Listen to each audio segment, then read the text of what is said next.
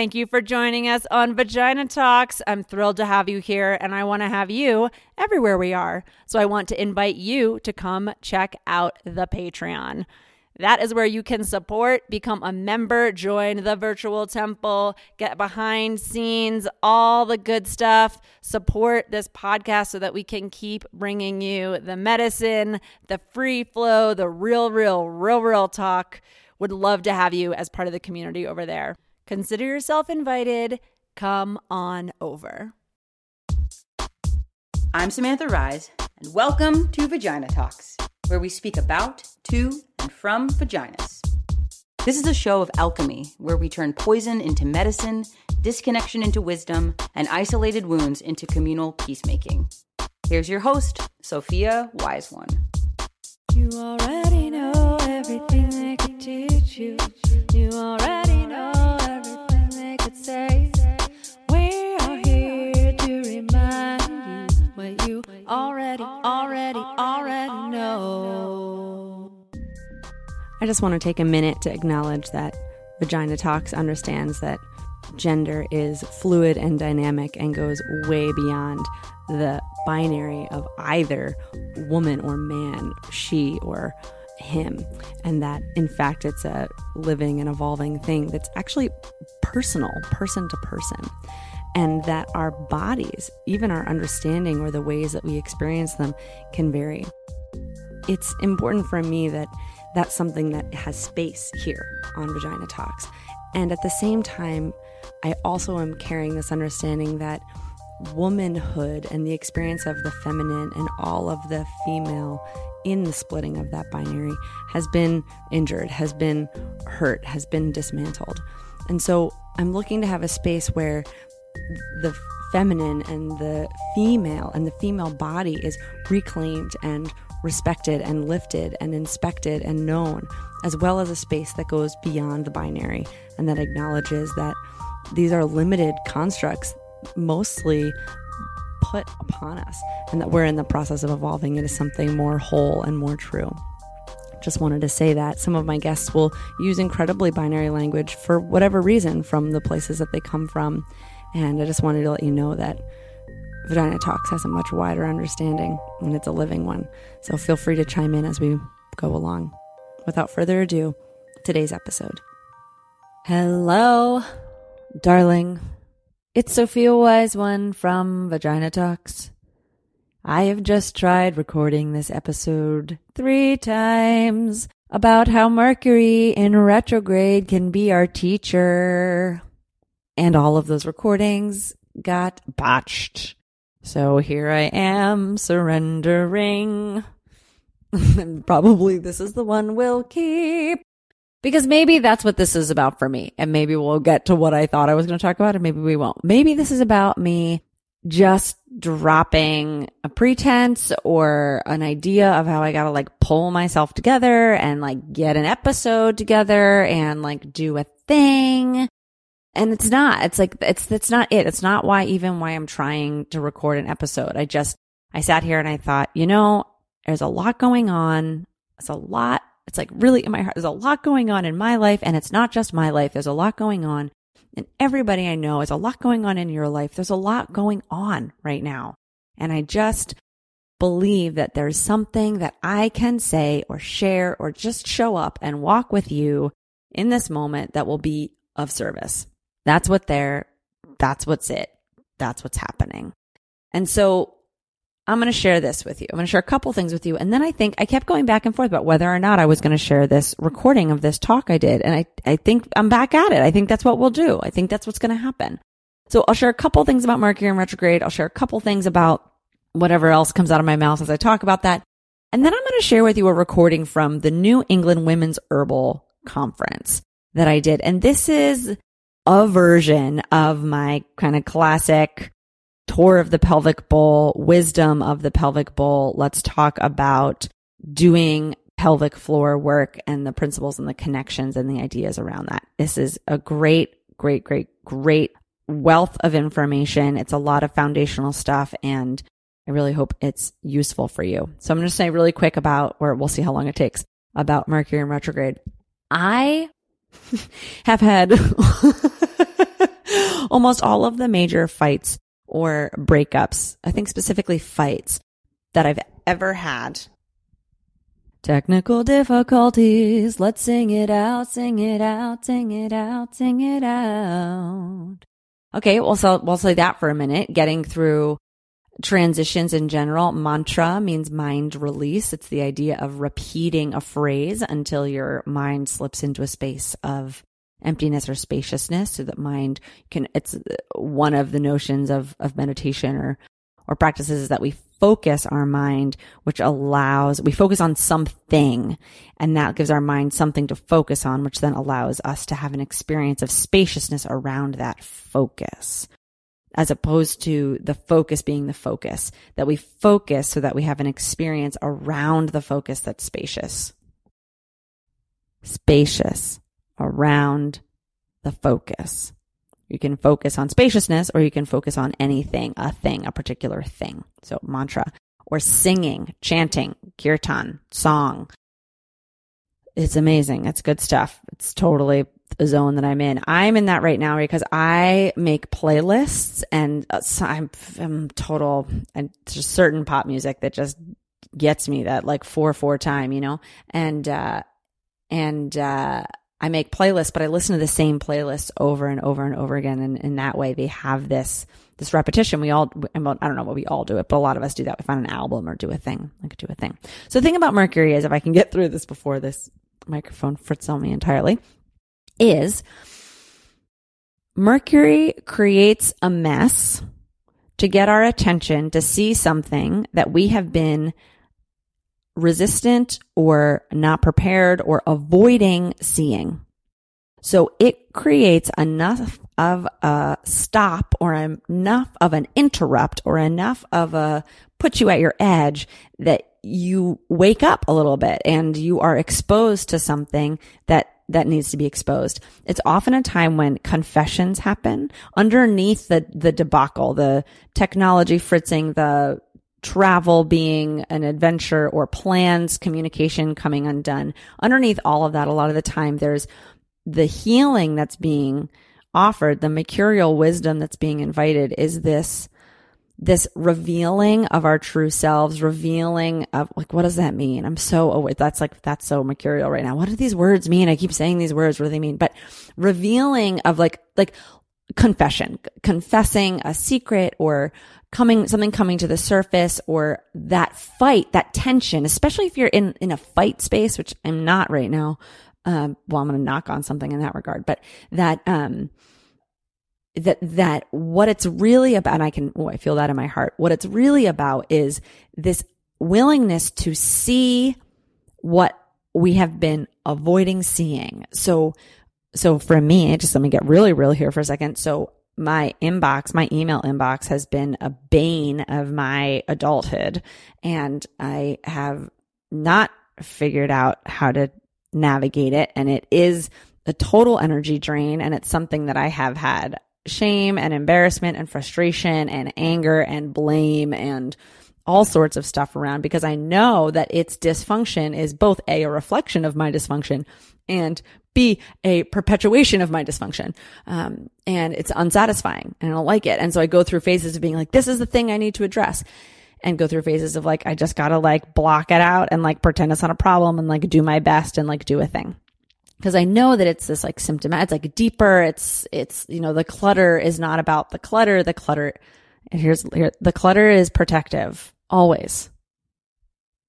The clutter, wherever you have clutter, be it in your emotional life, your physical life, your, uh, mental capacity, your filing cabinets, your email inbox, your text messages, it's protective. It is a way to protect you. It is a way to keep you buffered from the transparency and the clarity that will require you to show up to what you really want and do what you really want to do and to own it. When we are cluttered, we're cluttered. We don't have the space. And that, that that, and I say this with like, I'm like, I'm talking about myself here, so I'm not coming at you, right? It's like I'm talking about us, the shared experience. And I've seen this year after year after year after year with all of my clients and students. And I've seen it first and foremost with myself and every layer. I won't, I, may I never, blessed be, may I never forget the day that I cleaned my house for three days straight. And halfway through the second day, I was sweeping and I thought to myself, oh my goodness, I'm a channel. And I just burst into tears. I just burst into tears. It was this like, I had been trying to, I had, I, it, I had cleared the clutter and it was true. I'm a channel. And it was this, and I wrote it on a little piece of paper. I think I still have it folded somewhere. And, um, and put it up and said, I gotta own this. Like, I gotta own this. That, that, like the things that we're hide, we're hiding from ourselves, the things that we're hiding from ourselves. And so, you know, one of the, the things that I'll, I, let's see, how do I, would do I tell the whole story about this? I guess I tell the whole story. So it is a good and a generous thing that we only receive the lessons and the enlightenment, meaning the lightening as well as the um, illuminating of that which we can see bit by bit, bit by bit, bit by bit. Because when we receive all of it at once, um, many times we lose our minds. Literally, that's what happens. Mental the snapping, a, a, a breakdown, and um, and that you know, one of the things, one of the most classic and that you'll find all over the planet and in all sorts of different traditions is, is scrubbing the floor. And that, um, it's one of the, the teachings that comes out for me when I talk about why I don't particularly lead people on shamanic journeys, that that's not my shamanic journey being like a, uh, going into other realms uh, being like like a vision questing realms. Now, don't get me wrong, that happens. That happens a ton. But I don't. I don't often guide people out of their body. What I do is I guide people into their body, a deeper presence in their body. I invite a connection with their spirit guides, and when they are ready, the spirit guide will initiate those journeys and bring them back. I can track when that's happening. I'm part of it. It's a whole thing. I'm there, but I don't, I don't, I don't. There are people that do, and I have worked with those people and I love them and that's a part of my practice. And it's not my, my thing because, because I believe that there's a reclamation, a restoring of what's happening right now. That's really, really important, which is about remembering our name, Sat Nam, our true self. Remembering our name, our truest self, soul unification, that is my jam. Um, actually, speaking of which, at the end of this month, I'm going to be starting. I'm going to launch a, a virtual course where I'm going to talk people, take people through this process that I use over and over and over again. And um, I'm rushing through this like I'm going to talk about it later, but I don't think I'm going to talk about it later. So let me just slow down and say like one sentence about it. What's that sentence? Um, over the past six plus years, no matter what I'm teaching and no matter what I'm doing, I use this same process over and over again. And it's the process in which I help people inhabit, get present in their body, own their authority in their own life and their spiritual self, build a connection with their spirit guides, and then through that connection with their spirit guides or their highest self, um, cultivate an ownership of their life as well as their spiritual landscape. It's one process. I do it over and over and over again. I'm breaking this process. It's about, it takes about an hour and 20 minutes when I guide that process. I'm breaking that process into approximately eight steps and we're going to go in depth each of them because I think everything is skill building. Okay. So the idea is if we don't learn these skills, right? So, so that's what I'm obsessed with. I love skills, skill building, skill building. I want to get you skills. That's what I, am hoping people get out of this show on a regular basis. Skill, insight, take it home, do it, apply it, see the benefits. If we don't have those things, if we get illuminated massively. What do we, it's like sonic boomed out and we're not prepared and we don't know how to gather ourselves back out. We lose ourselves. We literally lose ourselves. We lose our identity. We lose a connection. We don't know what's happening, which can be, you know, a beautiful experience. And if you're trying to be here and engaging with the world, not knowing who you are can be a little problematic. So, uh, so one of the kind of age old practices is to mop the floor, is to scrub the floor and that when people have had enlightening experiences, and this is true, people have gone on shamanic journeys or they've had really big um, enlightening experiences, so much so that people ha- have done this with um, entheogens, so um, uh, psychedelics. people take them and then or they have a mental breakdown and they don't know who they are. One of age old remedies of not knowing who you are is scrubbing your floor or scrubbing the floor of wherever you are. So the idea of like, uh, you know, monks and nuns and devotees scrubbing the floor, that practice is a practice of coming home to yourself. And, and it's about everything that I was just talking about, which is about clearing the clutter and making the space to hear your own truth. And one of the greatest gifts of the, one of the greatest truths that we, truths that we have in this incarnation is our name, is our true name. And, and how do I say this? And that our true name is an experience and that sometimes we even get an experience of a name that's called, that's said out loud. And that, um, that that's a gift to have a name that when you hear it, you light up and feel like you know yourself. Right and I always uh, talking about mantra. I talk about how I've always appreciated the name Sophia because it means wisdom, and I've always felt like it was it's a blessing. It's a mantra when I say my name. I'm saying wisdom, and when people call me Sophia, they're calling wisdom out of me. So that's been a huge gift to me. And so there's this the true name or the truest self, which is nameless in the divine essence, and that even as it is unique to you, to contain it is to create a limit on that which is limitless. Now, that being said, incarnating means that we've created limit on the limitless. And then to have a name that is called, that which we are called, is also a gift. And so to scrub the floor is a really good practice to know your name. And I think that's one of the reasons why spring cleaning is so useful or so instinctual is that when we come into our new life, as we emerge from doing a deep cycle with the seasons in that winter and our death and our surrender and our quieting and our quietude, that as we emerge in our new life and we're different, to know who we are, to really know who we are and to take the time to get clean and to get clear and to make space to be able to hear that and to be able to know that. So, mantra cleaning, clearing the clutter. And that's what the mercurial energy is really good at, is really about messing up whatever plans you thought you had. And when we can thank the interruption and make in that space a breath in which we admit and we recognize that we are about to get the message or get an understanding that we maybe have been avoiding getting. And just knowing that, just being like, all right, I'm about to hear something that's like maybe hard to hear. I can brace against that, or I can take a deep breath, get soft, get courageous, and be willing to hear it. And that's my invitation to you. So that was a great rundown what just happened here. And I'm going to offer you that. And I'm going to play this. I'm going to play this talk. This is a little it's a, it's over an hour here and it is a pelvic bowl body wisdom throwdown. It's real, real rich. So this is my blessing, my abundance to you. And I am really grateful for our journeys together. I am healing. I am transforming and I know you are too. So thank you for being in it with me.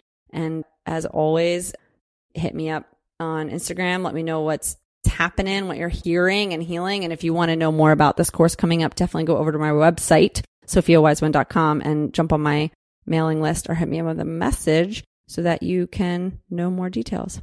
All right, here we go. So I'm going to invite each of you to just put down anything that you're holding in your hands. Find some sort of way in which you can let your weight um, rest. So dropping your weight under your bones,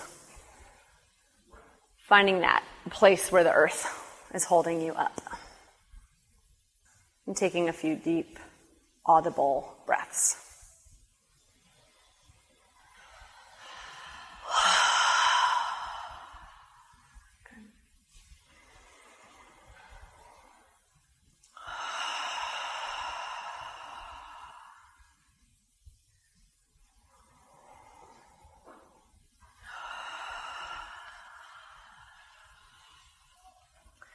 Going to invite you to bring your arms up above your head. And as you reach up, I want you to see if you can kind of use the counterpoint. So you're reaching up, kind of reaching into your hips. So I know you're sitting on the floor, but that's the idea. So reaching up and pressing those sits bones, that floor, the bottom, bottom of your bowl into the floor. Now I want you to take three deep breaths, really breathing into that sweeping floor where your body meets the floor there, pressing in and breathing. Exhaling. Nice.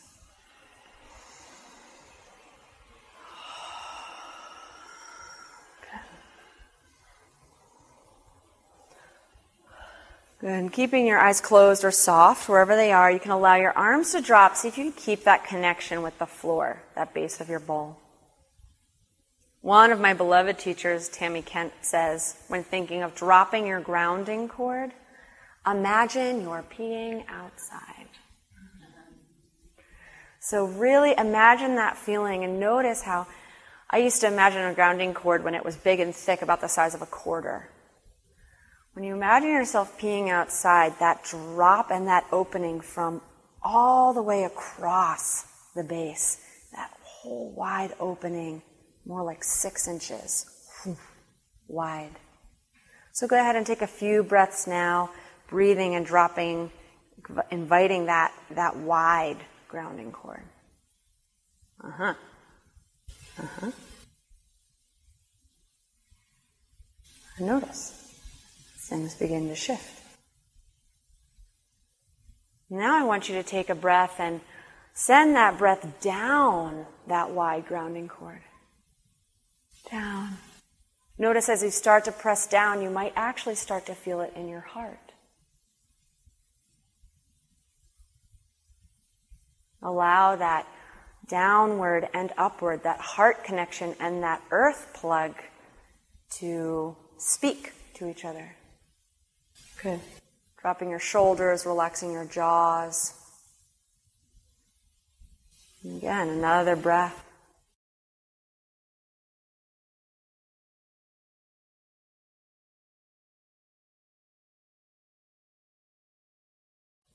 Now I want you to let a prayer or an intention, a wish in you rise and come clear. And I want you to let that drop down this wide cord down into the earth.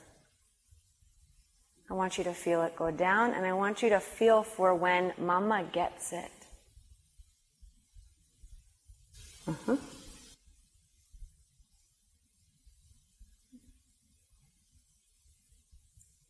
Then I want you to see if you can soften your physical body and allow yourself to receive back up that cord her response to your prayer her intention. See if you can soften and make space in your body.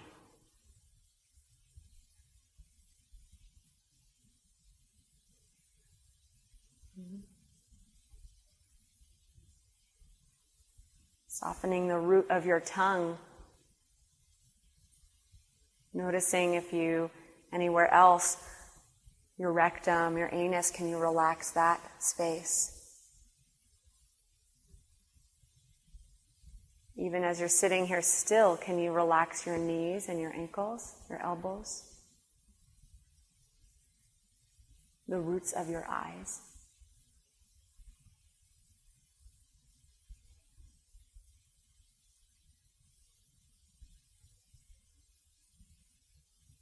Now I want you to invite yourself to begin to feel the bowl. So that's the base along the floor, kind of up to the, to the hip bones, the crest. The front is soft. The back is your sacrum. Begin to look around, feel around, sense around in that space. Maybe send a greeting Hello. Good morning.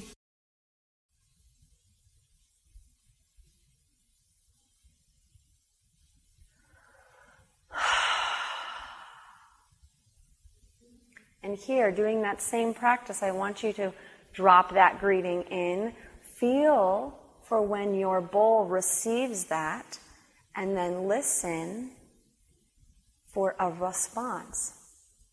So maybe Again, a greeting. Hi, how are you?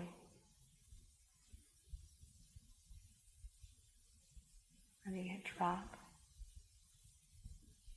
Like a coin into a wishing well or a pebble into a pond, allow the response to ripple.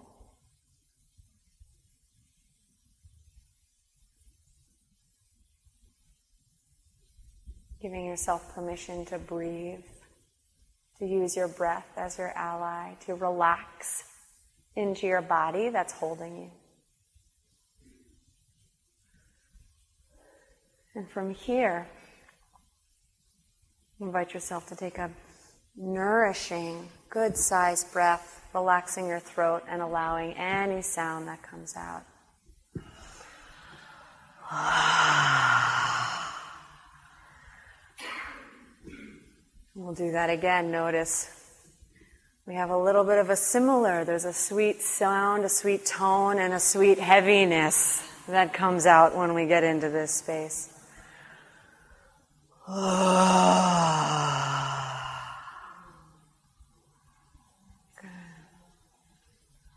Nice. Good. Another three, maybe five of these. Allowing your mind to soften, relax, let go. Uh huh. There you go. Even more, kind of from your shoulders into your hips, and then from that root, inhaling and exhaling. There we go. Starting to get into it. And keep breathing, keep breathing. Now I'm going to bring in a little bit of this energy, this permission. Ah. You can have what you need. You can receive what you need right now. You can let go of what you want to let go of right now. Uh huh. Let that breath hold you. Sometimes we get quiet, a wave, and then a sound comes. Sometimes a feeling comes story comes. So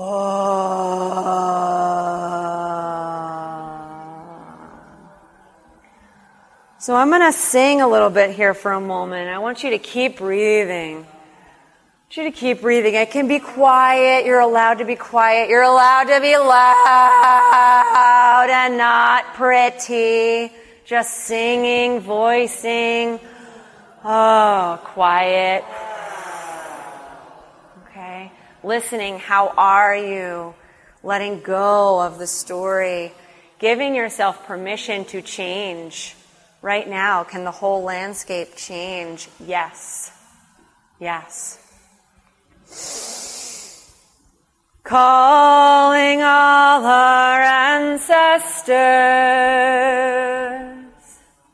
spiritual teachers and blood in all the four directions of our lineage.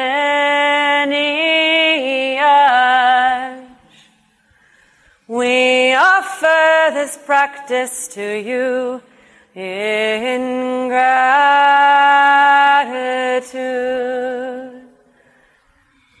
calling all our ancestors, spiritual teachers and blood in all four directions of our lineage. We offer this practice to you in gratitude. Calling all our ancestors, spiritual teachers and blood in all the four directions of our lineage. We offer this practice to you in gratitude. Calling all our ancestors, spiritual teachers and blood in all the four directions of our lineage. We offer this practice to you in gratitude. One more time.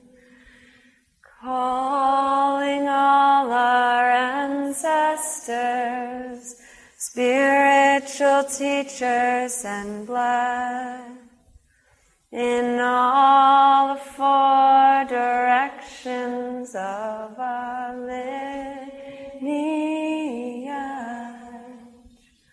We offer this practice to you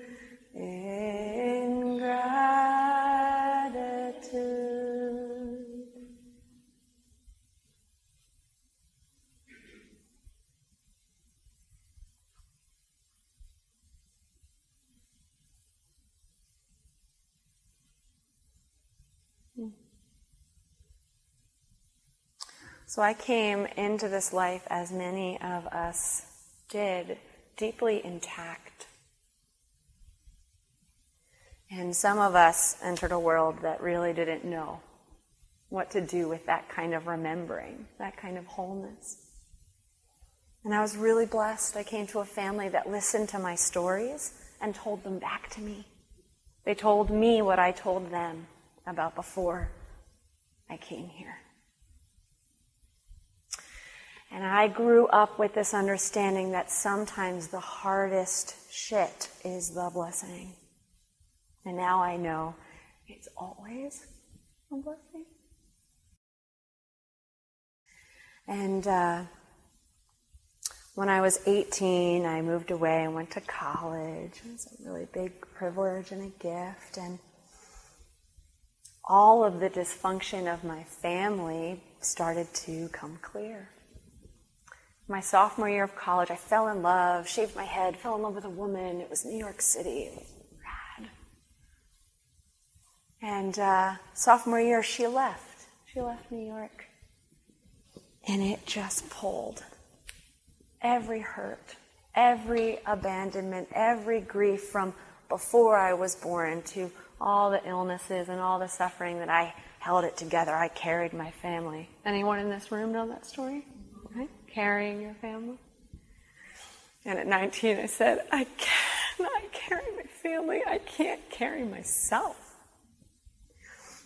So I stepped out of this little white privileged girl path, said, bye college, need a minute.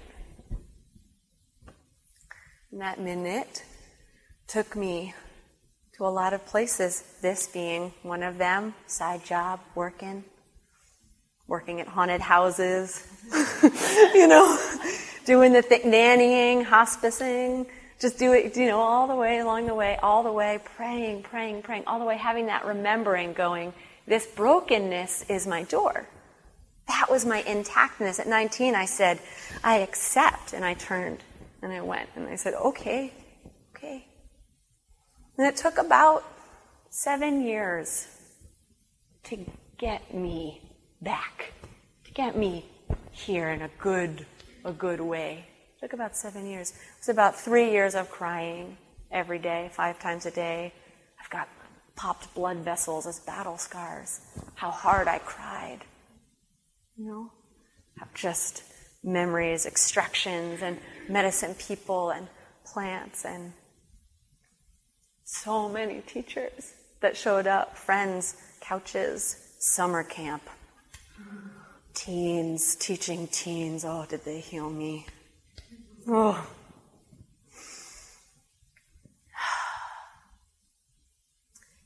And I, I did. I came into this place and I was shown the red tent came my way. And I started doing more and more of this work in the red tent. And I built one in Philly. I rented a house, and me and my housemate, we took the biggest room in the house and we painted it red. And we post satin to the ceilings and we hung animal bones. And we claimed the temple. And I became a body worker and a Reiki master teacher, and I studied, and I went back to college, and I studied education, and I really pulling, pulling, pulling, pulling, pulling. So many teachers, so many lessons. Was good. And I started to really have something to give. I began to really give. And I met this incredible being, the same being who gathered who the cosmos gave that song we just sang to. This beautiful being who is, became my wife. And we started making love, and it was next level. and my sweet little being, I say the first man I ever had sex with was this woman. That divine masculine came and it pierced me open. And then it was like I was a walking Ani DiFranco song. Just a gaping wound between my legs. The sacred piercing just, and I said, everything. I've had hands in my mouth and my nose and my ears. I've had people traveling through the cosmos to gather pieces of my soul and teach me the earth knowing it. But this, I got four inches that are off limits?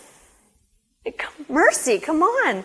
So I called my one friend because she came back from Burning Man and told me she did this really rad thing in this with these women. And I said, I need help. I need help. Like, what am I going to do? So she handed me this book. I already said her name, Tami Kent, feminine. She handed me this book, and I said, okay. I started to read it, and I said, oh, I can't even look at this book.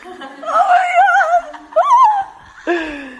so I called my best friends in Philly, the ones who have been in that tent with me before, and I said, you want to do a book club? Let's do it together. And everybody was like, yeah, okay. We got together and we read a chapter and we got together and we read the next chapter and we got together. And we were like, did anybody do it? we were all like, no. no way. We're like, okay, okay, okay. So we did. We supported each other and, um, uh, and we did actually. I had done it. Actually, this is actually, if I remember correctly, a lot of us did it once. And then it was, we didn't go back. We worked on ourselves internally. And we, when we came back again, we said, I, I haven't been back. I haven't been back. Someone said, I haven't been yet. And someone said, I haven't been back. And so we gathered in that red tent and we had our blankets and we journeyed. We did sessions on ourselves together. And that day was a day that I learned how our roots speak to one another. Because when Lee's left side released, the pain I was having went. And then it kept happening. It kept happening. And that was the day that I really learned. Tami teaches this too, which is that she said the day after 9 11, all of her clients came and they had this same trauma pattern in their bowl. Exactly. Everybody had the exact same response. And she was like, Oh, we do a thing collectively, us womb carriers. We do it together all the time, whether we're doing it on purpose or not. So many, many, many, many stories. Hmm. That being said, where are we now? So that was my journey, and I and I did one book club. That's where I was. So we did it. We did one book club, and then uh, my beloved student said, "You're doing this book club with your friends. We want that book club." So I did the book club with my students. We read the book. We did it together, and then I went and I studied with her many years ago now, and and uh, and brought it home, brought it into the wisdom and the ways of of walking, how I walk, and and how how I'm shown, and it's continued to evolve and met other teachers along the way, Tantra teachers, Yoni healing and uh, vulva healing have been around a long time, right? This is like not, this is not a new thing that physical therapists made up because of incontinence. This is, this is deep, long thing. And so I began to find these practices more and more reflected back to me and, and studied and journeyed with myself, my own being and with each other. And, and, and so I really want to I think what I want today is to send you off with the courage and the connection that allows you to grow a deep and intimate and very real connection with a space that um, we have been shown and told isn't ours. And it is. It's ours. And uh, So that's what I that's what I want. That's what I'm hoping. Everybody take a breath.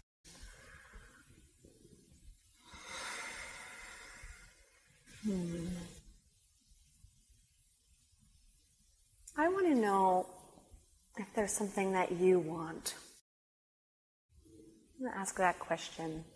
I know we're kind of already dropped into this like deep place, so I'm just going to take a minute and see from my story or from something you read or whatever it is that if if you walked out of this room going, that was cool, but I really was hoping for, I'd love to know what that is. Okay, so just take a second.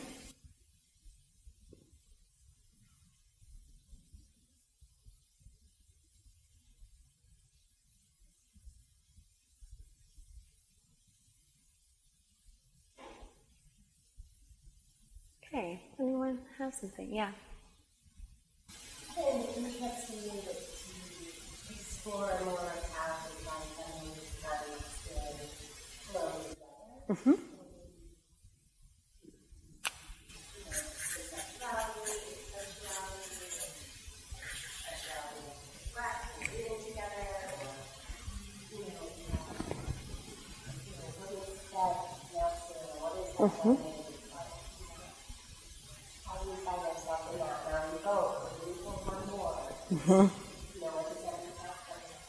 Mm-hmm. Beautiful. Great. Thank you. Yeah.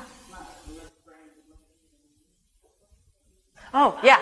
Uh, wild feminine, and it has a sub thing, but if you put Tami Lynne Kent, T A M I, uh, Lynn Kent, K E N T, and uh, I'll just say this now. The um, I have a PDF on the the site, the New England Women's Herbal Conference, where I have a bunch of links and um, various stuff like that too. But uh, Wild Feminine, Tami Lynne Kent, and she actually has a number of books, and they're all um, excellent resources.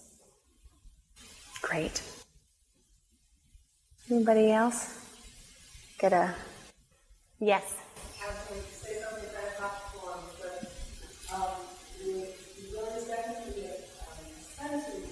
Organs?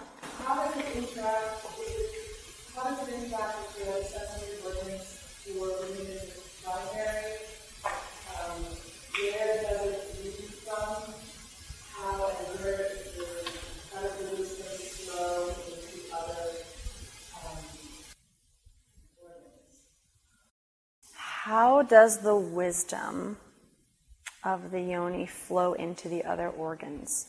That's the question. It's a great, perhaps, it's a great starting point. It's a great question. Let's see what happens when we look at that. Hmm. I feel good writing that, so that's a good sign. Hmm. Yummy, yummy question. Yes? Another? Yes? I have a question about creativity. Mm-hmm.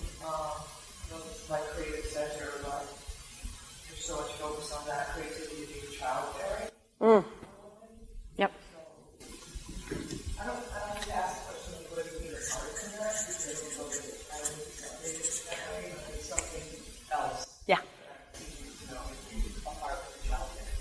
Beautiful. Yeah. Yeah. Um, I want to relationship that's what it says non-sexual, and um, but also it's so we do that intensity with release, that orgasm with Hmm. and then um, Okay, I can see that, that, that's something of what I need. Uh huh. Yep. Partner question, comment, reference. Uh huh.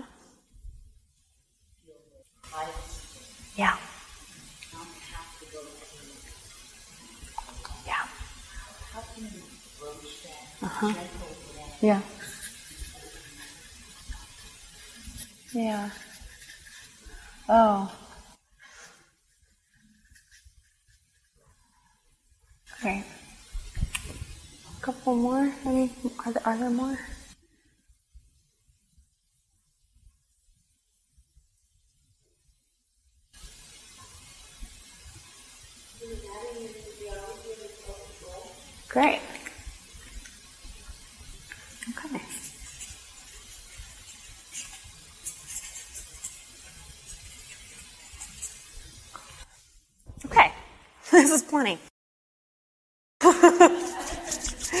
Great. So I'm going to start with something that's not on this list. Okay. Uh, beautiful. Thank you. Thank you. Well, I guess it's, it's related. I want to, before we kind of get into all of this really juicy stuff, I just want to share with you um, a couple, we'll come back to this, A really kind of basic, tangible process. So, what we did at the beginning is, um, is in a lot of ways kind of the, the heart of the relationship that I, that I have and that I, I cultivate. That really that just actual sensory experience of connection with self. Um, and physically, I love bodies. Bodies don't lie. They tell you exactly how they feel about whatever's happening. Um, and uh, uh, so there is a practice called mapping your pelvic bowl. And so um, you do this physically. You do it uh, with a first part is a Kegel assessment, and the next part is like a, a pain or um, a pain or sensation map. Okay? So the first part is a scale of 0, 1 to 5. A 2, a 3 plus is a squeeze and a lift. A 3 is a squeeze. Anything lower than a three is like moving towards squeezing to varying degrees. Anything above a three plus is like, ah! it's like, you know, really in there. So the way that Kegel assessments work, um, and this is one one of the things that Tami is the most passionate about sharing. So if you know any midwives, any uh, pelvic floor people, uh, any pregnant people if you know any pregnant people. Um, it's really important. Um, there's a general misconception that we need our pelvic floors to be stronger and tighter, which is basically foundationally inaccurate. And that what we actually want them to be is dynamic. We want them to have the ability to squeeze and lift, as well as to relax and open. And that um, strength okay, is the ability to do both. Not only are there muscles that do, that move those things in both ways, but energetically, physiologically, the process of being able to lift and hold, as well as the process of being able to let go and open. So I also think, like, you think of the Kegel, and then I think of that, like, really good sex zone where you're like, oh, you're like pressing out and opening, that, like, ah, that spot. That is kind of that other side. And then there's just this relaxation, softening. So the lift. So it's really important to do Kegel assessments that have five stages. Okay? do this by quadrant. So you put a finger two fingers up and in, and you squeeze. This is what most people do. Squeeze one, you rate it. Now what we're going to do is we're going to go by quadrant. Going to press forward and squeeze again. You're going to press to the side and squeeze again. You're going to note the engagement of each quadrant. You press to the back, squeeze again, press to the other side, squeeze again. Most people's pelvic bowls are, have completely different engagement as you move around. And what happens when people are doing Kegels is you exacerbate your in, imbalance. Okay, just like anything, if we're working out on this equipment and doing a shitty job of it, it's not helpful, right? You're worsening. And so people are really tight on this side and no engagement on this side, right? The more they do the Kegels, the worse it gets. Okay? And that's why it's really, really important for pregnant women to not just do a bunch of Kegels. Because most of us don't know where our balance is. And that most of the time, and I know this from doing the work, uh, I will do an assessment. I'll do a pelvic floor session internally. I'll do another assessment, and they usually jump at least uh, like one and a half points, if not more. Go from a two to a three and a half, just in 45 minutes of body work. So that's not muscle tone, right? That's not strength. That's that's something else. It's, it's like making literally making me shake. That's something else that's keeping us from being able to engage and relax. Okay? So that's the first part, Kegel assessment, knowing those things. Once the pelvic bowl is balanced, all of them are engaging at the same way. And if something's really low, like they're all a zero or they're all a one, and you've done some pelvic floor work and it really is just weak, every once in a while that happens, it's really rare, then vaginal weights are actually the way to build the strength. Because, again, it uses the whole process. Does that make sense? Not just doing this, it's this whole thing. Also, so people using yoni eggs, the process of pushing the yoni egg out and pulling it back in is really important. Being able to do both, not just lift and then pull out, not just at the end kind of push it out. The whole process. That's very, where does it, right? It's like, this sounds familiar, right? Like we're designed, we think of this sexually, but it's also non-sexual. This is the, this is the function of this creative mouth, this in out, this breath of life space. Okay, creative breath of life happening here. Okay. Then the next thing you do is you rate on a scale from 0 to 10 your pain. So 0 is no pain, 10 is the worst you can imagine, and you go around. And so it's like, uh, and then I usually make notes about numbness as well, because sometimes you'll notice that like, it's like, oh, one, two, four, I don't feel anything. I don't feel anything. Six, four, two, one, zero, zero, zero, seven, two, six, numb. All right. So like that's what that's what your map could look like. Um, I also take a note of like other density feelings. So sometimes you'll get to a spot in the floor that'll feel like just different than all the rest of it. Okay. So uh, usually the way that I do it, this is the posterior, posterior, um, and this is the anterior, um, and then your left and your right. And it doesn't really matter which it is, just so it makes sense to you. we were talking about. Um, and then one thing that I'll say about numbness is that um, usually underneath numbness is uh, pain. And that's kind of across the board. Um, and so, um, and what's uh, pain, nociceptors, are in our body to signal a change in behavior. Do something different. That's what pain is saying.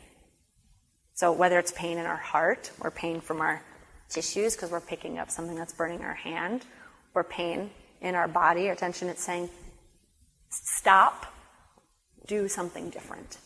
Okay? So to know that the pain, as well as the numbness that may be sitting on top of pain, is a request. It's a request, a direct request. It's saying, I want you to do something different. And so, and, uh, you know, I, you can have these conversations with any part of your body. And that's the heart of what I do is this body wisdom approach, which is that anywhere you have these things, you can have this conversation and say, you're making a request of me. What is it really about? And so then there's a lot of ways to work with the bowl. Um, one is uh, like we did today. And you can also, you can do by quadrant checking in. It's very powerful. Um, I don't, I'm already like, woo, time space. I don't know. We might do, I was kind of hoping to do a little quadrant check in, but we'll see if we, we get there as we kind of journey through all of this. Um, but you can journey and meditate and go through. Um, I would encourage you to try that and then do a pelvic map it again. Like see for yourself. Like does just visiting and imagining I'm in my pelvic bowl change it? My guess is probably yes, even by yourself. Um, but try it out, see for yourself. The next thing is to actually do physical work. So, um, same thing. Coconut oil, shea butter, a lubricant that you like is very helpful. Um, if you are dry, if you're having a problem with dryness, I recommend uh, like a coconut oil or a shea butter. Coconut oil um, will your body will drink it, just like dry skin. Will just just drink it, drink it, drink it, drink it. And so you just want to have more than you would necessarily need because as you're you know putting it in, you don't want it to be, um, you want, you want lubrication. You want it to be, uh, smooth in there. Um, and so, uh, put some lubrication in there, you do a map, and then, um, and then usually kind of, there'll be a spot. So on my map, apparently, I was very clear this was a seven, right? That happened. That was like, so from here, it's like, okay, so like over here. yeah, okay. Who's surprised? Not me. So, um, so I, oh, I would most likely that bright spot, right? That, that really bright spot feels like a direct request that I could go for. Maybe I'm not going to go straight for the numbness, you know? Maybe I'm, gonna, maybe I'm just going to say, I hear you. I hear you, you know? I come for the bright spot. Um, and really important um, when you're working in general, when you're doing body work, kind of in a healing way, touch, but specifically when you're working with your root, this is not a poke until it goes away zone. This is like not what I recommend. And there's a lot of really wonderful and effective physical therapists out there who do find trigger point, press until it releases. Um, blessings on them. That's not what I'm teaching you. That's not what I recommend. Okay? Um, because you're connected, because it is a sensory organ, we've already kind of been put into this space, there's a, there's a conversation that's happening. And so think circular motions, so circles, okay? Think with the breath. So do a breath and a circle, okay? The other thing that I like to do is I like to sink, think less of pressing and more as sinking. So dropping the contact in, and then from that deeper contact, doing another circle. So a circle, sink, circle, sink. Doesn't sound good. Circle, sink. Okay? And then when you get to that point where you're like, okay, I'm really, really there, then Take a big breath and you just relax everything. So it'll feel a little bit like the contact's coming off, and I say, that's okay. Let that let it's like you've made that point of contact. It's like when you're like stretching and you like go to that edge and then you come up and you breathe. So that's what you want to do with your own contact with, with your body work. You want to make that point and then you want to come off a little bit and then breathe. You want to make contact. It's like waking someone else. You want to wake them up and then be like, okay, but like have your space. Okay? Like what do you need? Check in. You know? So you want to make contact and then give a little space. And that's the way that I recommend. The other thing that I'll say is that the pelvic bowl loves blessings. Loves them forever and ever. Loves them. Highly responsive. One of the most effective techniques while I'm doing body work is to stop moving, to make contact, find that spot, come off the spot, and really listen and get clear. Sometimes ask that, what do you need? This is a question I use. What have you been waiting for? What have you been holding out for? Right? This is a request. There's something in here. So listening for that answer, sometimes it's like kindness. Somebody listening to me, space, sleep. You know, I don't want to carry around everyone else's shit. It's like, okay. Breathing. And then the blessing comes from this faith and understanding that what you're really wanting is vibrationally available at all times. It's already in existence. What you're doing is you're inviting that existence to become here, to start happening here, to be reminded. So it's like you're asking the tissue to learn a new song. Okay? And so the blessing is, is calling in the song. And so for me, I work a lot with spirit guides, with my ancestors. It's like where we started, right? And so I'm like, sometimes I don't know the song of courage my body's asking for. I just know that it's a song I don't know and I want to know it. And so that's when I say, teach me the song of courage.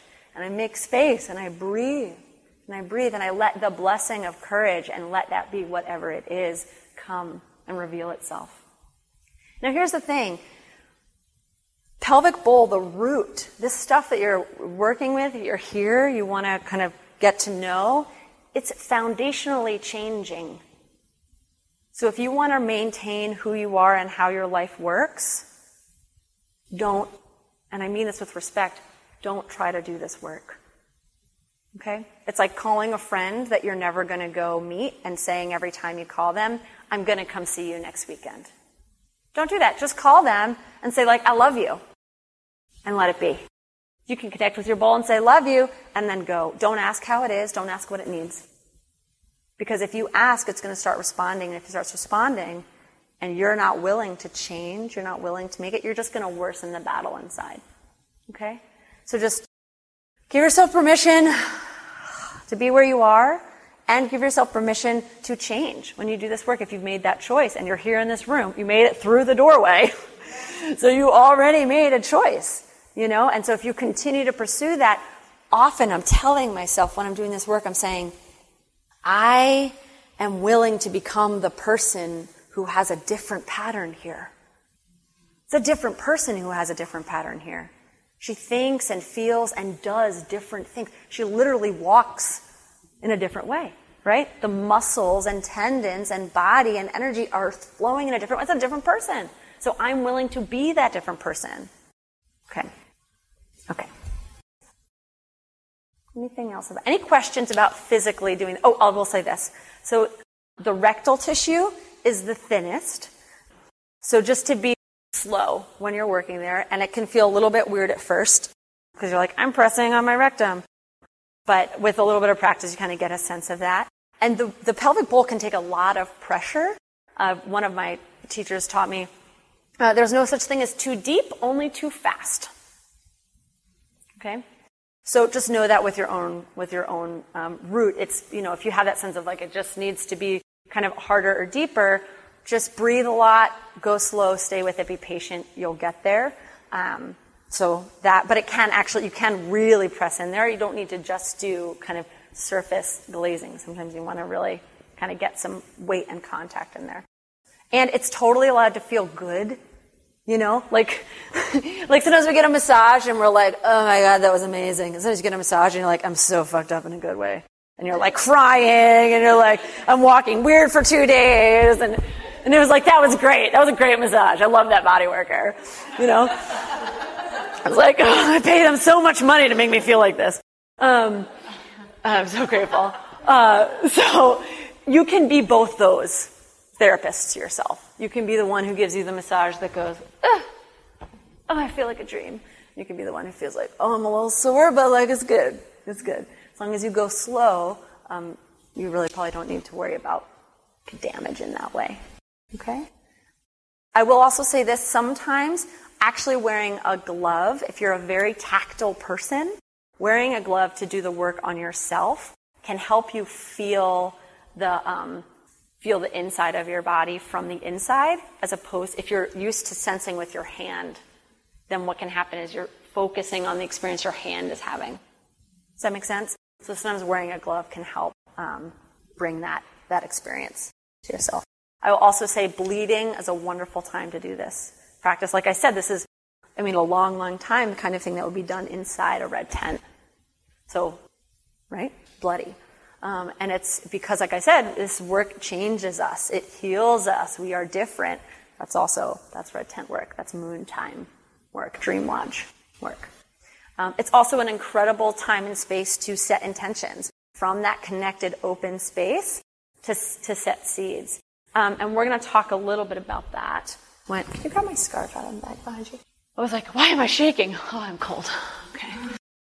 Um, yeah. Any other, did I say that? Any questions about, I answered my, I said that and then I gave you more information. Does anybody else have any questions about um, physically doing this work at home?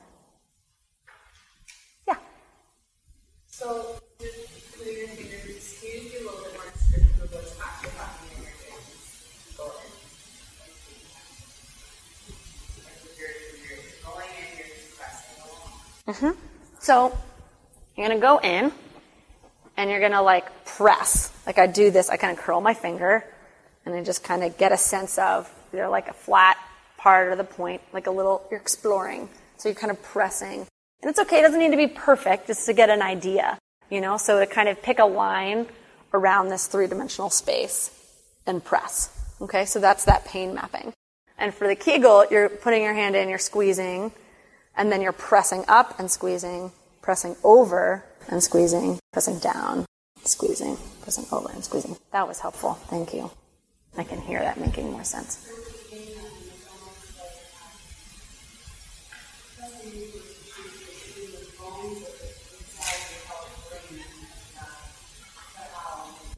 Right. So like right. So you kind of go towards the towards the pelvis. You like track along the the opening, like the bone opening, and then you also can feel some of the bones from the inside too. So you're kind of pressing through the tissue towards the to the bones. Thank you, Jane. This is all described in that book? Wild Feminine. Yeah, second chapter is all like, yeah. I don't know if she says, yeah. I, some of the stuff I shared with you, I definitely had to figure out. So it wasn't all there. But, uh, but yeah, she has a lot of stuff in there about more about it and how to do it. It's really good for hemorrhoids. You can do it rectally and internally on yourself. Doing it internally on yourself can also help with hemorrhoids too. Um, any other questions about that? Oh, yeah, no, the one that works. That's a great question. Um, yeah, it's like, like, you know, like how you can get there is kind of like the zone. Um, you know, it's just like, it's like, that's it. It's just a little awkward. It's just, but that's, you're doing it right, you know? No, like I do it a lot. I'll work on myself a lot in the bathtub. Um, and I'll like wrap my leg around the bathtub in one way or like put my legs up the wall. Um, am I answering your question? Gravity, not gravity? Okay. Um, yes. Uh, Tami Kent's Wild Feminine, her second chapter is about doing internal work. Like I said, I'm not recalling a lot of the stuff we're talking about right now. I'm not recalling it being in that book, but it's been a long time. So. Right, the glove's not in the book, right? Because you don't need the glove. It's just like sometimes in Ayurveda, things like that, like you know, like an energetic boundary kind of thing. So you could also do that energetically. You could like make that decision before you put your hand in to be like, "Thank you, I honor you, hand. You're a tool. My focus is here." I think as long as you make that decision before you do it, you're going to have a, a better response. Just because we're habitually wired to, to use this as our kind of primary, especially if you're doing that. Yeah. What about uh, you have Uh huh. Totally. Yeah, this is great for rectocele and prolapse. Really um, highly effective, actually. Um, and Yeah, how, do- how do you read that though? There's so much give. there's so much give. Yeah. You, um, how do you read that? Yeah. Yeah. I, yeah. I would say um, err on the side of not hurting. Okay? So, like, don't hurt yourself. Don't, like, press around in a way that hurts. Um, but I would err on the edge. I would start with the edges of it. So, like, starting, so prolapse is in the, uh, uh, uh, the rectocele in the back kind of thing. So start with your left and right and you work your way towards the posterior and really work on getting that, all of that tissue around it because a lot of that tissue is this, it's the same, muscles are, usually we feel a part of it here and the whole muscle is going like this. So you can often work on some of those tissues next to where you feel it, next to where that is. So, um, so I would say start around it, work around it for a while and, and see where that takes you. Um, I wouldn't work directly on it um, with intense body work. I would definitely work directly on it with that very light touch, that loving, present touch, breath, listening, asking, um, blessing. Physically, I'd work around it. Yeah. Oh, you can do it. Oh, laying down is great. No, laying down is great as long as you can get there. You're just talking about getting like a prolapse. You're talking about in general. Yeah, yeah, in general. No, yeah, laying down. Really, I really mean it like it's like whatever works is like really like laying down, sitting up. Sometimes I squat, especially when I'm uh, in in the moon lodge and I'm in moon time. I'll like squat and be doing it, and that's totally different. The like the landscape just feels totally different when I'm down here than when I'm like laying down and everything's soft. Um, and so uh, these are great questions, and it's like it's your it's your body. So you know, like this is again that story of like you have permission to go inside your body and feel around and know what feels good and doesn't feel good and what works and doesn't work. Like yours. Like you are not going to hurt yourself by just making contact and listening. That that's like safe and a good idea. Okay. Any? No. We're good here? Okay. Great. Great, great, great.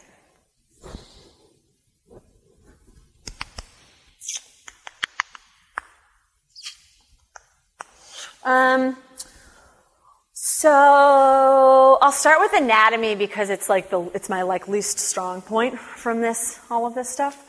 So we'll just real I'll give you a super real basic, um, which and then I'll say there's some really great stuff out there, and uh, I don't know if you want to, Jane. If I just volunteer you, I just did that. Jane really loves the pelvic bowl and the pelvic floor, and uh, is super into the like really getting into that nitty gritty anatomy. Um, and she also could just recommend really good resources to get a better sense. But um, in general, what you do is you, ha- you have what you do when you make yourself as a body in utero is you create a, a, diaphragm. So the pelvic floor is actually our third diaphragm.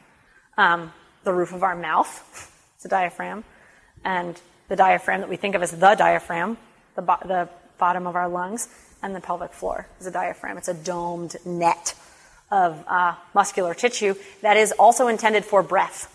It's part of the, the, the breathing matrices of space. And uh, that was big for me when I realized that. That was big. Breathing, that like breathing a full breath could actually be this, this space. So, um, so you've got this sling of uh, muscles, and they wrap, they hold all of our like organ, core, everything kind of comes into this space. Now, in theory, they're not really sitting, they ought not be sitting on top of them. We have all of these other muscles that are also holding everything, all this connective tissue that's dancing around. And we've got our ovaries. If we have them um, physically, then they're, you know, varying degrees in this place. um, if you don't, the energy of all of these things um, are still present. And I will say this too, I didn't start with this, but um, uh, everybody has womb energy and generative energy, no matter their gender, where they are on that spectrum. Um, and that the line generally exists of whether it's outside their body or inside their body. And that people can feel that energy in either place. So for the most part, I'm not, I don't even believe that statement anymore. For a long time, it was understood that female bodied people held their womb energy with their womb inside their body. And that male bodied people, their womb energy is on the outside, as are their ovaries, right? As is their clitoris. Most of our clitoris is way on the inside. The head is just this little tiny pit of this. Do we all know this in this room? That the clitoris is like massive and goes on forever and we have tons of erectile tissue? Who knew? Sheri Winston knew. Um, thanks, Sheri. Here's a great book Anatomy of Arousal. Um, and uh, so, so all that generative sensory energy is outside the body. It's why I say they're so sensitive because they have all their junk out there, and they got to get all, you know, protect their stuff. You know, we're like, yeah, beastly. So inside, um, it's also I also have that notion of that story, how the body tells a story. It's also why we feel so deeply. Is because our creative center is at our to the inside. It's not. It's not. Uh, surface, like sitting at the core, as opposed to holding us. Um, we're holding it. So, so we have your, you have your urethra, and um, that the erectile tissue around your urethra is the G spot, which is really a tube, and that's the top. Um, that's one of the tantra practices is actually to go inside and do a sweep from um, left to right uh, kind of in repetition of opening up that that front of the body, that front energy, um, and uh, that that will often will give you the sensation of that you need to pee, um, and especially if if it starts to get engorged, it will make that feel that way. Um, so I just say empty your bladder beforehand, um, and for the most part, kind of relax. You know, I'm radical, so I'm like, it's okay if you pee be somewhere you don't mind peeing when that happens. Um, and uh, sometimes that can be helpful. And then sometimes we secrete from that space as well. The erect, you know, uh, ejaculation can happen just like a massive uh, space from there.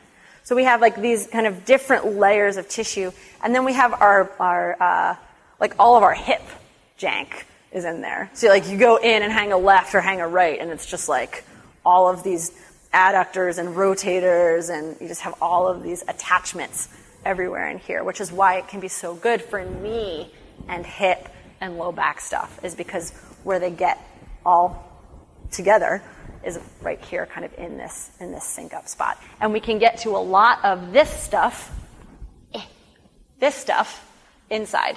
So those that like that in the butt feeling, that like tight muscle stuff in the butt, we can get in um, because our vaginas. I think sometimes when we think of ourselves anatomy in our head, we think our vagina is on the front. You know what I mean? Like we picture them as like my vagina is the front is here, and it's like well, I mean they vary, right? But it's like if I go inside here, I'm already here. So getting to the back of my getting here is not far. Like that's not even. I'm like way. It's right there, right there. Um, so I feel like that's probably about as much as a yeah womb, vagina, vaginal canal, uh, vulva, outside tissue, and I'll also say working the outside tissue, um, working the vulva itself, really gently pulling, massaging um, can be really, really important, especially if you've experienced trauma. Starting out and working your way in and getting permission from your body to be there can be very, very helpful and um, ease up any re traumatization that could happen by doing this work in a way, just a startle effect. That we can just be like, oh, it's fine in my head, but then the body's like, wait, what the fuck is happening? Um, you know, and if we really say, like, hi, I'm here for healing, and like really arrive and do a lot of holding and opening and working with that and, and being like, okay, like, are we down to take this journey? And then we, then you kind of go inside and begin to explore. That can be really, really helpful. And this is another place where just being compassionate with yourself is very helpful for actually healing the pelvic bowl. It's very, the womb energy is just Womb energy is just so sensitive and particular. It just really has this wisdom, this um, fierce, fierce wisdom that knows what it wants, and um, and and sacred sacred soul presence, our like deep presence, doesn't like to hang out where it's disrespected. It just steps out.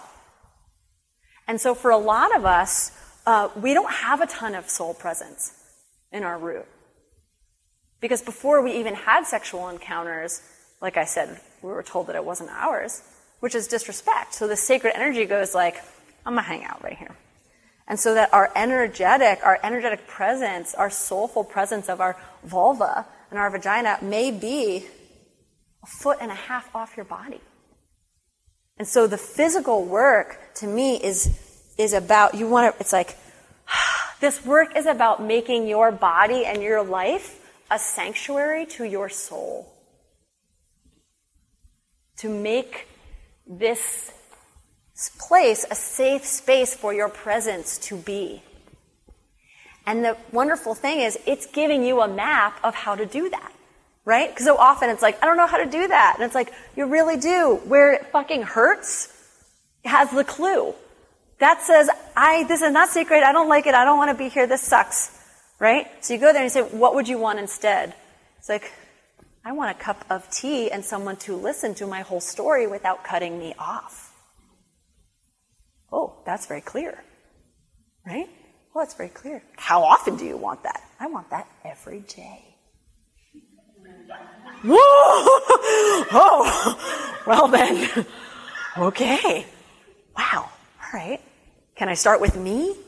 Can I start with me? Can I sit down with a cup of tea and listen to my story every day without interrupting myself? I can start there. And that brings me to this question of how do we share it with our teens? And the first way that we share this work with our teens is by having it, by having this relationship. It's the first way. And being willing to be transparent about having that relationship and saying, taking that moment. Somebody asked, people always ask me if I'm pregnant because I'm just constantly just like, people are like, oh, yeah. And I'm like, oh, so much, so pregnant with so much, you know, it's just feeling that creative life force. Like that's, it's like so, it's so real, you know. Um, but I'll say a lot of the teen girls know that, that I'm that person, right? That I'm the person that they can have those conversations with because I'm always that person. you know, and so it's like, you know, and that's important for me to be that in a way that kind of the larger world can see because that's my that's my dharma. That's important for me to do. But for a lot of us, it's just important that the people that are close to us know that that's a way that we exist with ourselves. You know, that says like this is what it is. The other thing is like I talked about wombs speak to one another. So the louder and clearer and and more whole your own pelvic bowl is, they start to resonate. And like all resonance theories, all systems of entrainment, the strongest frequency is what other things sync up with. And so one of the things that happens with teens spe- specifically is that they have a very strong frequency. and it looks a little bit like this. it's amazing. You know, but if you're not here, they come in and you're like, why am I doing this? what just happened? Where did I go? You know, so it's really about being willing to let them do this and go like, okay, I'm doing this. I'm doing this. So when you want to do this, this is where you come. And they will. Teen girls will, because they'll have a day where they're like, I just want to do this. Oh, I like being near you. This feels good. This feels good. Let's talk about Wonder Woman. Let's talk about homework. Let's talk about that stupid guy. Let's talk about my best friend. Let's talk about my heart. Right? Let's talk about my fears. This feels good. I gotta go. That's, that's a little bit what being with teens looks like in that way, you know? Because they will. Because they're, supposed to be like this. You know, they just visit. they visit this place and they go, okay, it's good. Reference point, you know? So that, again, that tender way, that tender way. Okay, let's see. Hmm. Let's talk about the traveling of the wisdom, which we've been talking about all day. So, I think it might be clear that I don't have like a super clear answer to this question, but there's like something in me that feels really good about it. And I think the answer to this is in. Ah, I love this question because it inherently holds the answer, which is that our organs and our body are constantly in communication with each other. And that they, meaning you, is constantly working. We are constantly working towards equilibrium constantly are going, oh, where's the, how can I balance? How can I come into a place of, of function an optimal existence? How can I do that? Looking, looking, looking, looking, looking. And so whenever we get any part of ourselves into that space, just like that resonance, just like that teen, right? The rest of us starts to have a song of that, right? We take a big breath in and our shoulders drop right? We shake out our feet and our hips relax. We don't have to make the wisdom travel, right? It's just nature. it's just how we're, it's earth, that's Terra, that's mama. Like that's how she built us, you know? And like, what a relief. Take that off the doing list, right? Like, there's like plenty to do, but apparently that's not one of them, you know? So, but it, it, the doing is not interrupting the message. That's the doing. That's the effort. And this is the, this is my deep and heartfelt understanding of healing, which is that healing is a mystery. Like that moment of healing is a mystery and it's a miracle and you can't make that happen. It's a shit ton that we can do to make space for healing to happen and to protect that space when it's in process. Okay? And those are the skills that we learn. Those are the skills. And that's what the plants help us do a lot. They help us make the space and then they keep the space. You know? It's like you, you do ceremony or working with a plant and then you work with them and work with them and work with them and work with them. It's like the healing happened. It happened.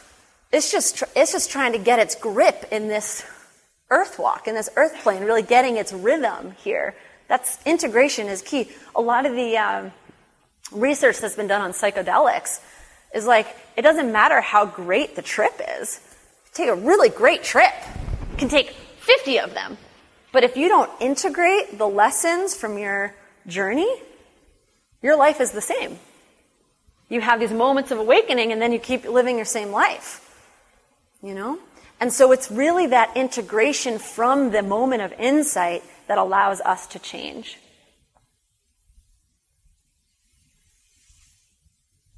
That's the, that's the part where we really need to do the doing. And so it's, and so much of that is a letting and a listening and a showing up and a boundary making, which is why I love the part where we're in the fitness center and it's Kali and we're warriors. Because the healing wants to happen. Wants to happen. It just needs us to hold the line and let it. Okay, I think that's, that's good for that. Okay. So, somebody have a question? Okay.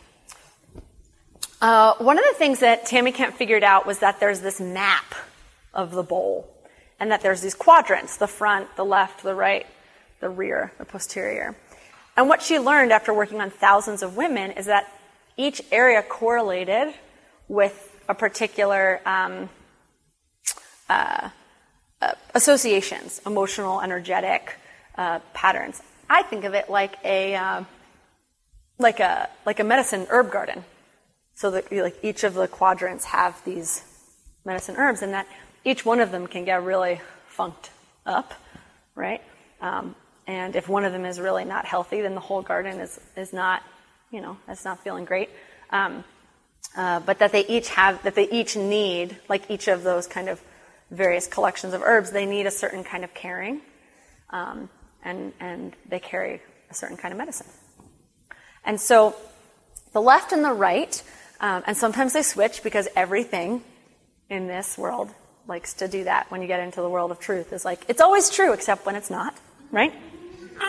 and then it's not, and something else is true. Well, it's still true, but it's not true here, right? Just keep hang out there for a while. The left side your left side, is uh, often associated with the feminine. So the nurturing, the, um, what do I want to call her today?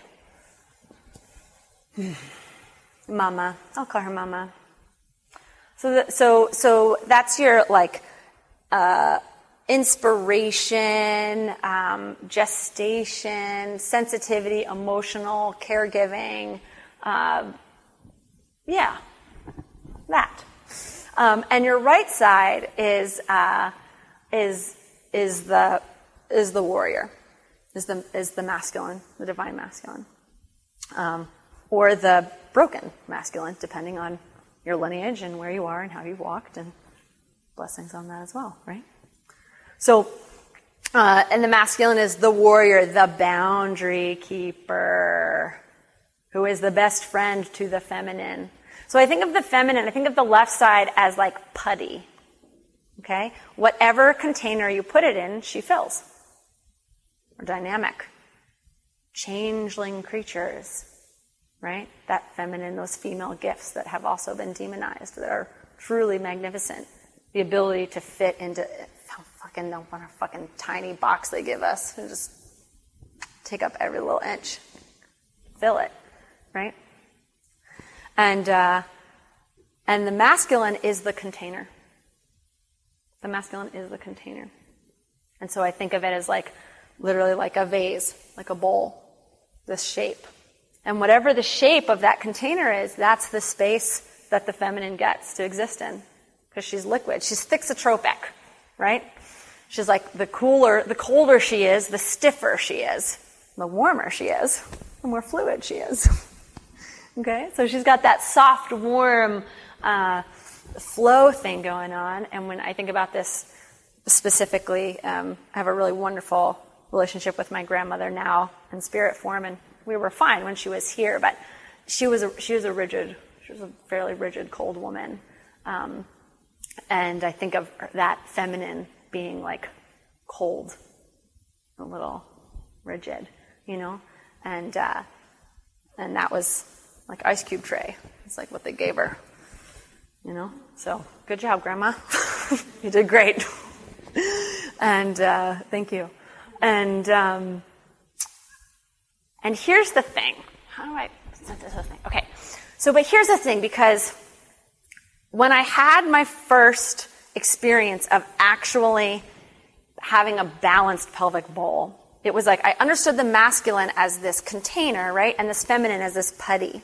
But what happened was when they clicked into space, instead of halvesies, they did this thing where the masculine, they both turned into orbs, is what happened. And it had really great sci fi sound effects. It was like, and like this, and this masculine, like, super epic. And this masculine came into this like rotating sphere, right? And the feminine, right, so this into here, and this feminine poured into this open space and began to dance. Right?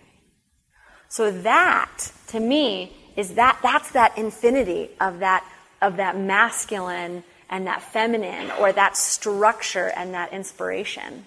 You know, and it's like, as long as the container is like a flat bowl, then the, you know, she does what she can. But when that whole sacred, and, and it's like, many of us are blessed enough, and some of us have yet to experience, and I'm telling you, it's actually possible a space that you actually feel safe and whole and protected. Like if you take a risk, they have your back. A space like that. Many of us only know that for a long time in spaces where no one else is. Just with the plants or just in a room with the door shut. We get in a zone and we're like, oh, I can do anything, and it's I'm that space. That's where she just dances. And that's where the creatrix just makes up shit. That's like, that's like the creative force where she just starts to, she just makes it happen. She's like, world without war? Not a problem. Whoosh. It's like, no one gonna judge me here. Boom, right? And it's dancing and it's singing and it's whole and it's radiant, right? And so it's like, that's, that's that room. That's that room. That's that partnership between the two of them.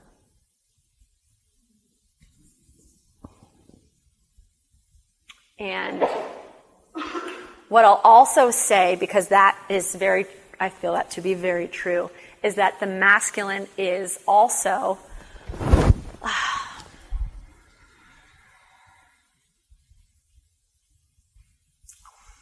okay. So, some of you know you like do this journey work sometimes. You like take a journey and someone's like, go find a tool, you know, like, and then you find a tool. Someone gives you a gift. You have this like spiritual tool. And the first tool I was given was a hatchet.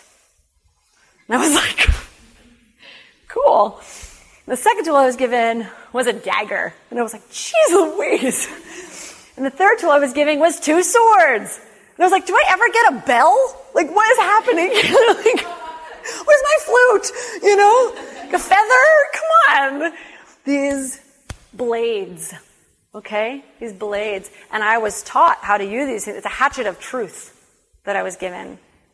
Okay? A dagger of excavation, right? Any of you who have ever dug a root and, and needed to d- get in there with care can be really helpful to have something like that. And the swords. I mean, she's the warrior, and she's the boundary keeper, and she protects the temple. And the most wonderful thing about it is that most of the time, you don't need to draw the sword. But you need to have it and you need to know how to use it. And it is the knowing how to use it that keeps you safe, not the sword. With or without the sword. That's what that is. The energetic experience that experience. And so I just want to name that the warrior that the, the warrior that is not also a healer is lost. And the healer that is not also a warrior uh, is broken. You know, because we take on, the healer that takes on too much loses themselves. And the warrior who is not in for healing loses themselves because they're not, they're in service to nothing. So that's the other piece I want to name about, about the masculine and that relationship between that, that the, the miracle of that piercing. Um, which, okay, which brings me to, I have Magical timepiece, anybody? I'm like, 1021. Okay, great. Sure. Absolutely. Creativity, sexuality, piercing, right? this magical, sacred man, woman that had sex with me that pierced me open, right? That then initiated this massive journey. I've had very little sex since this happened, by the way. There was, I was in pelvic pain for like three years, um, and really had to learn about what, um, you know, same partner, same great partner, but I'm like, I need a lot of minutes, a lot of minutes, because um, I'm rewriting everything to figure out what's happening here. Um, and, uh, and, and, and really began this journey of. So here's the thing. Sometimes people talk about like creativity and the root and all of these things, and we think of it like this, like, well, people think about it, yeah, people think about it like this, like this much is sex and this much is art, right? They're like, well, the root, like our creativity is like, right, baby making, like art, sex, uh, objectification, various degrees from like more wholesome to objectification. They're all in there, right? And then there's like a little bit of like, you know, but like that other stuff is creative too, and that's like a thing. You're like an artist or a mom, right? These like things. Here's the thing. So then the progression goes like, oh no, no, no. You know, it's like, no, this is the sex and like that's the art. You know, it's like, oh yeah, yeah. And I'm like, okay, you're kind of getting there. But really it's like this. This is the sex, and this is the art. Okay? Because the sex isn't really sex, it's ecstasy. And when we're in the creative experience, it's ecstatic. That's what it is by nature. And so, when you're in the zone, when you're painting or dancing or singing or, um, you know, dreaming, I think people love to forget dreaming as an art form, the ability to just to craft and dream, story making, um, uh, working, you know, being in communion, communication. Talk about an art, mass. Okay, when you're really you're in that space and you're in that place of creativity. Once you get deep enough into the creative process, it starts to be ecstatic. And what happens is you have this all inspiration and thing. It's like getting deep, and then it gets like good. It gets like really good. And a lot of the time, it will literally engorge those tissues. It is pleasurable. You feel good, and you will get a little lubricated if you're feeling relaxed and safe, and no one's going to interrupt. right? That like, and that, and that to satisfy often is actually this continuous journey that passes kind of passed out ecstasy into, I don't, I don't know, we have words for that? The waves of ecstasy. This, ex, this next state of being. It's like, if the orgasm is good, great, but it's that moment kind of through the orgasm or after the orgasm, that, that sense of relief or fullness or radiance, right? That that's what that is, and that we can do that with any creative process if we allow ourselves to get so vulnerable and so open and so fierce and engaged. Like, we really get into it, it feels good. It feels really good. It starts to have waves of pleasure. And that's this ripple up the spine that happens that you see all over the planet in all sorts of different traditions. This healing ripple of the spine, this snake medicine rising, this kundalini, this ecstatic, it's like, right? It's like, you know what I'm talking about? Like good love making, and it's that that's that image. It's, oh, oh, right? Like this is that image, but it's also this, it's the same motion of the Kundalini ecstatic awakening, you know, or entrainment and chiropractic, the, the healing, the fluid, the breath of life, the water of life waving through things. And so, it's that. That's it. That's the, de- that's it. That's the deal. That's my, that's it. That's my thing. So it, it's all sexual. And that's, that's the kind of the root of Tantra. It's like it's all sexual because our concept of what sex and sexuality is, is that's where we're lost. That's what needs to get redefined. What we're talking about a lot of the time when we're talking about sex is, is ecstasy, is pleasure, and sometimes intimacy and connection. Sometimes, right? With another person. Almost always a connection. That ecstatic place is an experience of connection. We just think that that connection happens um, because of another person. That's where we get the most lost. Because they did it. You make you orgasm. Nobody else. right? Nobody's ever given you an orgasm except you. and the mystery that does that, right? Like we do that here in this, but that's that same healing. Like the healing, the ecstatic wave is there. Am I giving myself space? Am I showing up and not interrupting it? Does anyone know that feeling of starting to kind of get into that space and shutting it down? Uh huh. Yeah. Yeah, we all know that for a lot of reasons. And so that's where that medicine is. That moment you shut it down, that's the doorway because that's also the moment you could open up. It's the same door. So to get to that door and say, Am I choosing to open and close this door? Was this a choice? Was this a habit? Do I want to make a different choice next time? You can't have that conversation if you just don't look, right? Okay. So I think we're just about there at time. Does anyone have a like question, comment, burning thing to say before we? Yeah. Can you speak to how you share this knowledge and experiences um, Mm-hmm. Well, a lot of the young men that know me know when I'm bleeding. I mean, that's my experience of my womb, having a womb, having energy is just very normalized in my life. Um, I talk about uh, the energy of it. I speak to everybody in respect and in regard to owning their womb energy, their generative energy. Um, I have a fundamental understanding that it's a shared, um, that we all carry all of this. Um, I work with a fair amount of men. Most of them are, um, to varying degrees, like already self-identified artists or um, like medicine people in some way. They have that. They carry a lot of that feminine space. Um, you know, I do it a lot. I, I just do it. And I just, I, I, I, invite men into the conversation instead of leaving them out of it. Where, you know, where people are sitting there and then they just start talking women stuff and then they leave. I'm just like, hey, you're part of this conversation. Um, and I find the ones that want to stay are hungry and the ones who want to go, I don't know, because they left. you got two young sons. Uh huh.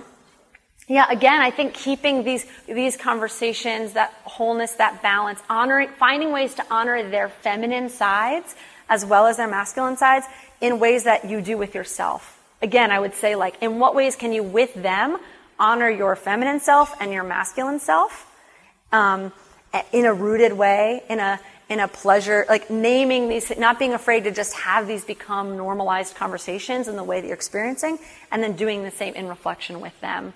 Um, and then as they get older, just having straight up conversations and just being like, what do you think about this stuff? I've been talking like this for six years. What do you think about it? Yeah. I do. I do. I do. Um, I do private intensives. I do ceremony-based pelvic floor intensives out of Philadelphia, New Mexico and um, they're intensives three tripping off the body.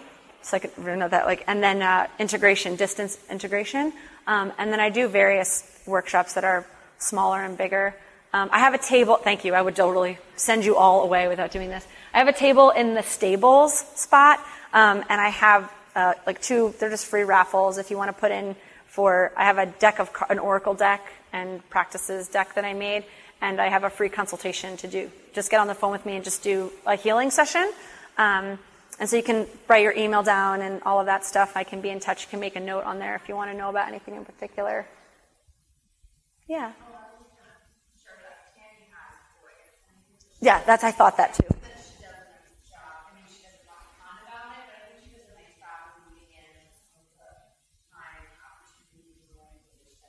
Mm-hmm. She has three boys, and yeah, and she, and she writes about it on her blog too. I would say Tami Kent would be a great. I, she has mothering. She has two books: Mothering from Your Core, Mothering from Your Center, and Wild Creative. And in those two books, she talks more about that kind of, especially mothering your core, that that process of like being connected as a mother, how you share this in that way. SophiaWiseOne.com. Um, and there's a stack of cards at the back there that have a, one of, a print of one of the um, ca- cards from the deck. Thanks, Suki. I'm going to hold that up. Nobody can see it, but they're over there. Uh, if you want, you can take that with you, and it has my website on it too. Yeah. I do. I do the internal body work. I'm in Philadelphia. Uh, Tami Kent has a referral site, or you just put in areas near you and you can put in holistic pelvic care. Um, that's her training. Um, what I do, I call what I do shamanic pelvic floor work, shamanic pelvic floor intensive, but holistic pelvic care. Um, if you put in Pennsylvania, you know, New Hampshire, then probably a provider that's trained up is more likely to pop up. Okay, yeah. Uh, no, no, I will not. Not this year. But you can ask for me there. That'd be rad. Okay, well, I just want to thank you all so much for coming. I thank our ancestors and everybody. Thank you. Thank you, thank you.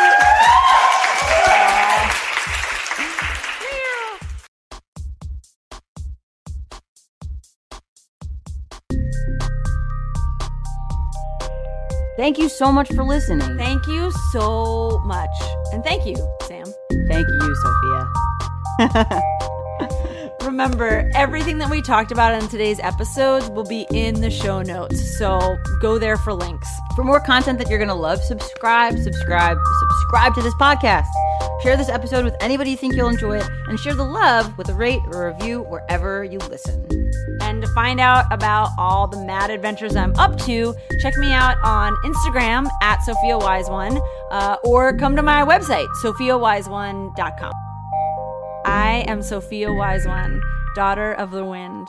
I am calling you to rise up, rise up, rise up, rise up and take your place. Thank you, gorgeous. I am thrilled and grateful for your support listening to this podcast. I want to invite you to come check out the Patreon. If you think this podcast is the business and you're grateful that it exists, I want you to know I'm grateful that you exist. Come join the Patreon. I call it the temple. We are healing, we are musicking, we are podcasting, we are together. Come check it out. You can find it through Patreon backslash Sophia Wise One or through my website, sophiawiseone.com.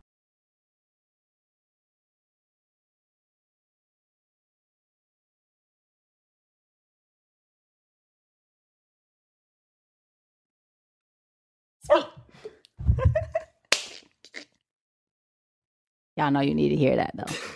You know. If you don't know, now you know. If you don't know. Okay. Yo, I'm so excited about Vagina Talks right now. Don't pretend like you don't know this is the best podcast you've ever listened to. Don't pretend like you don't know. You know.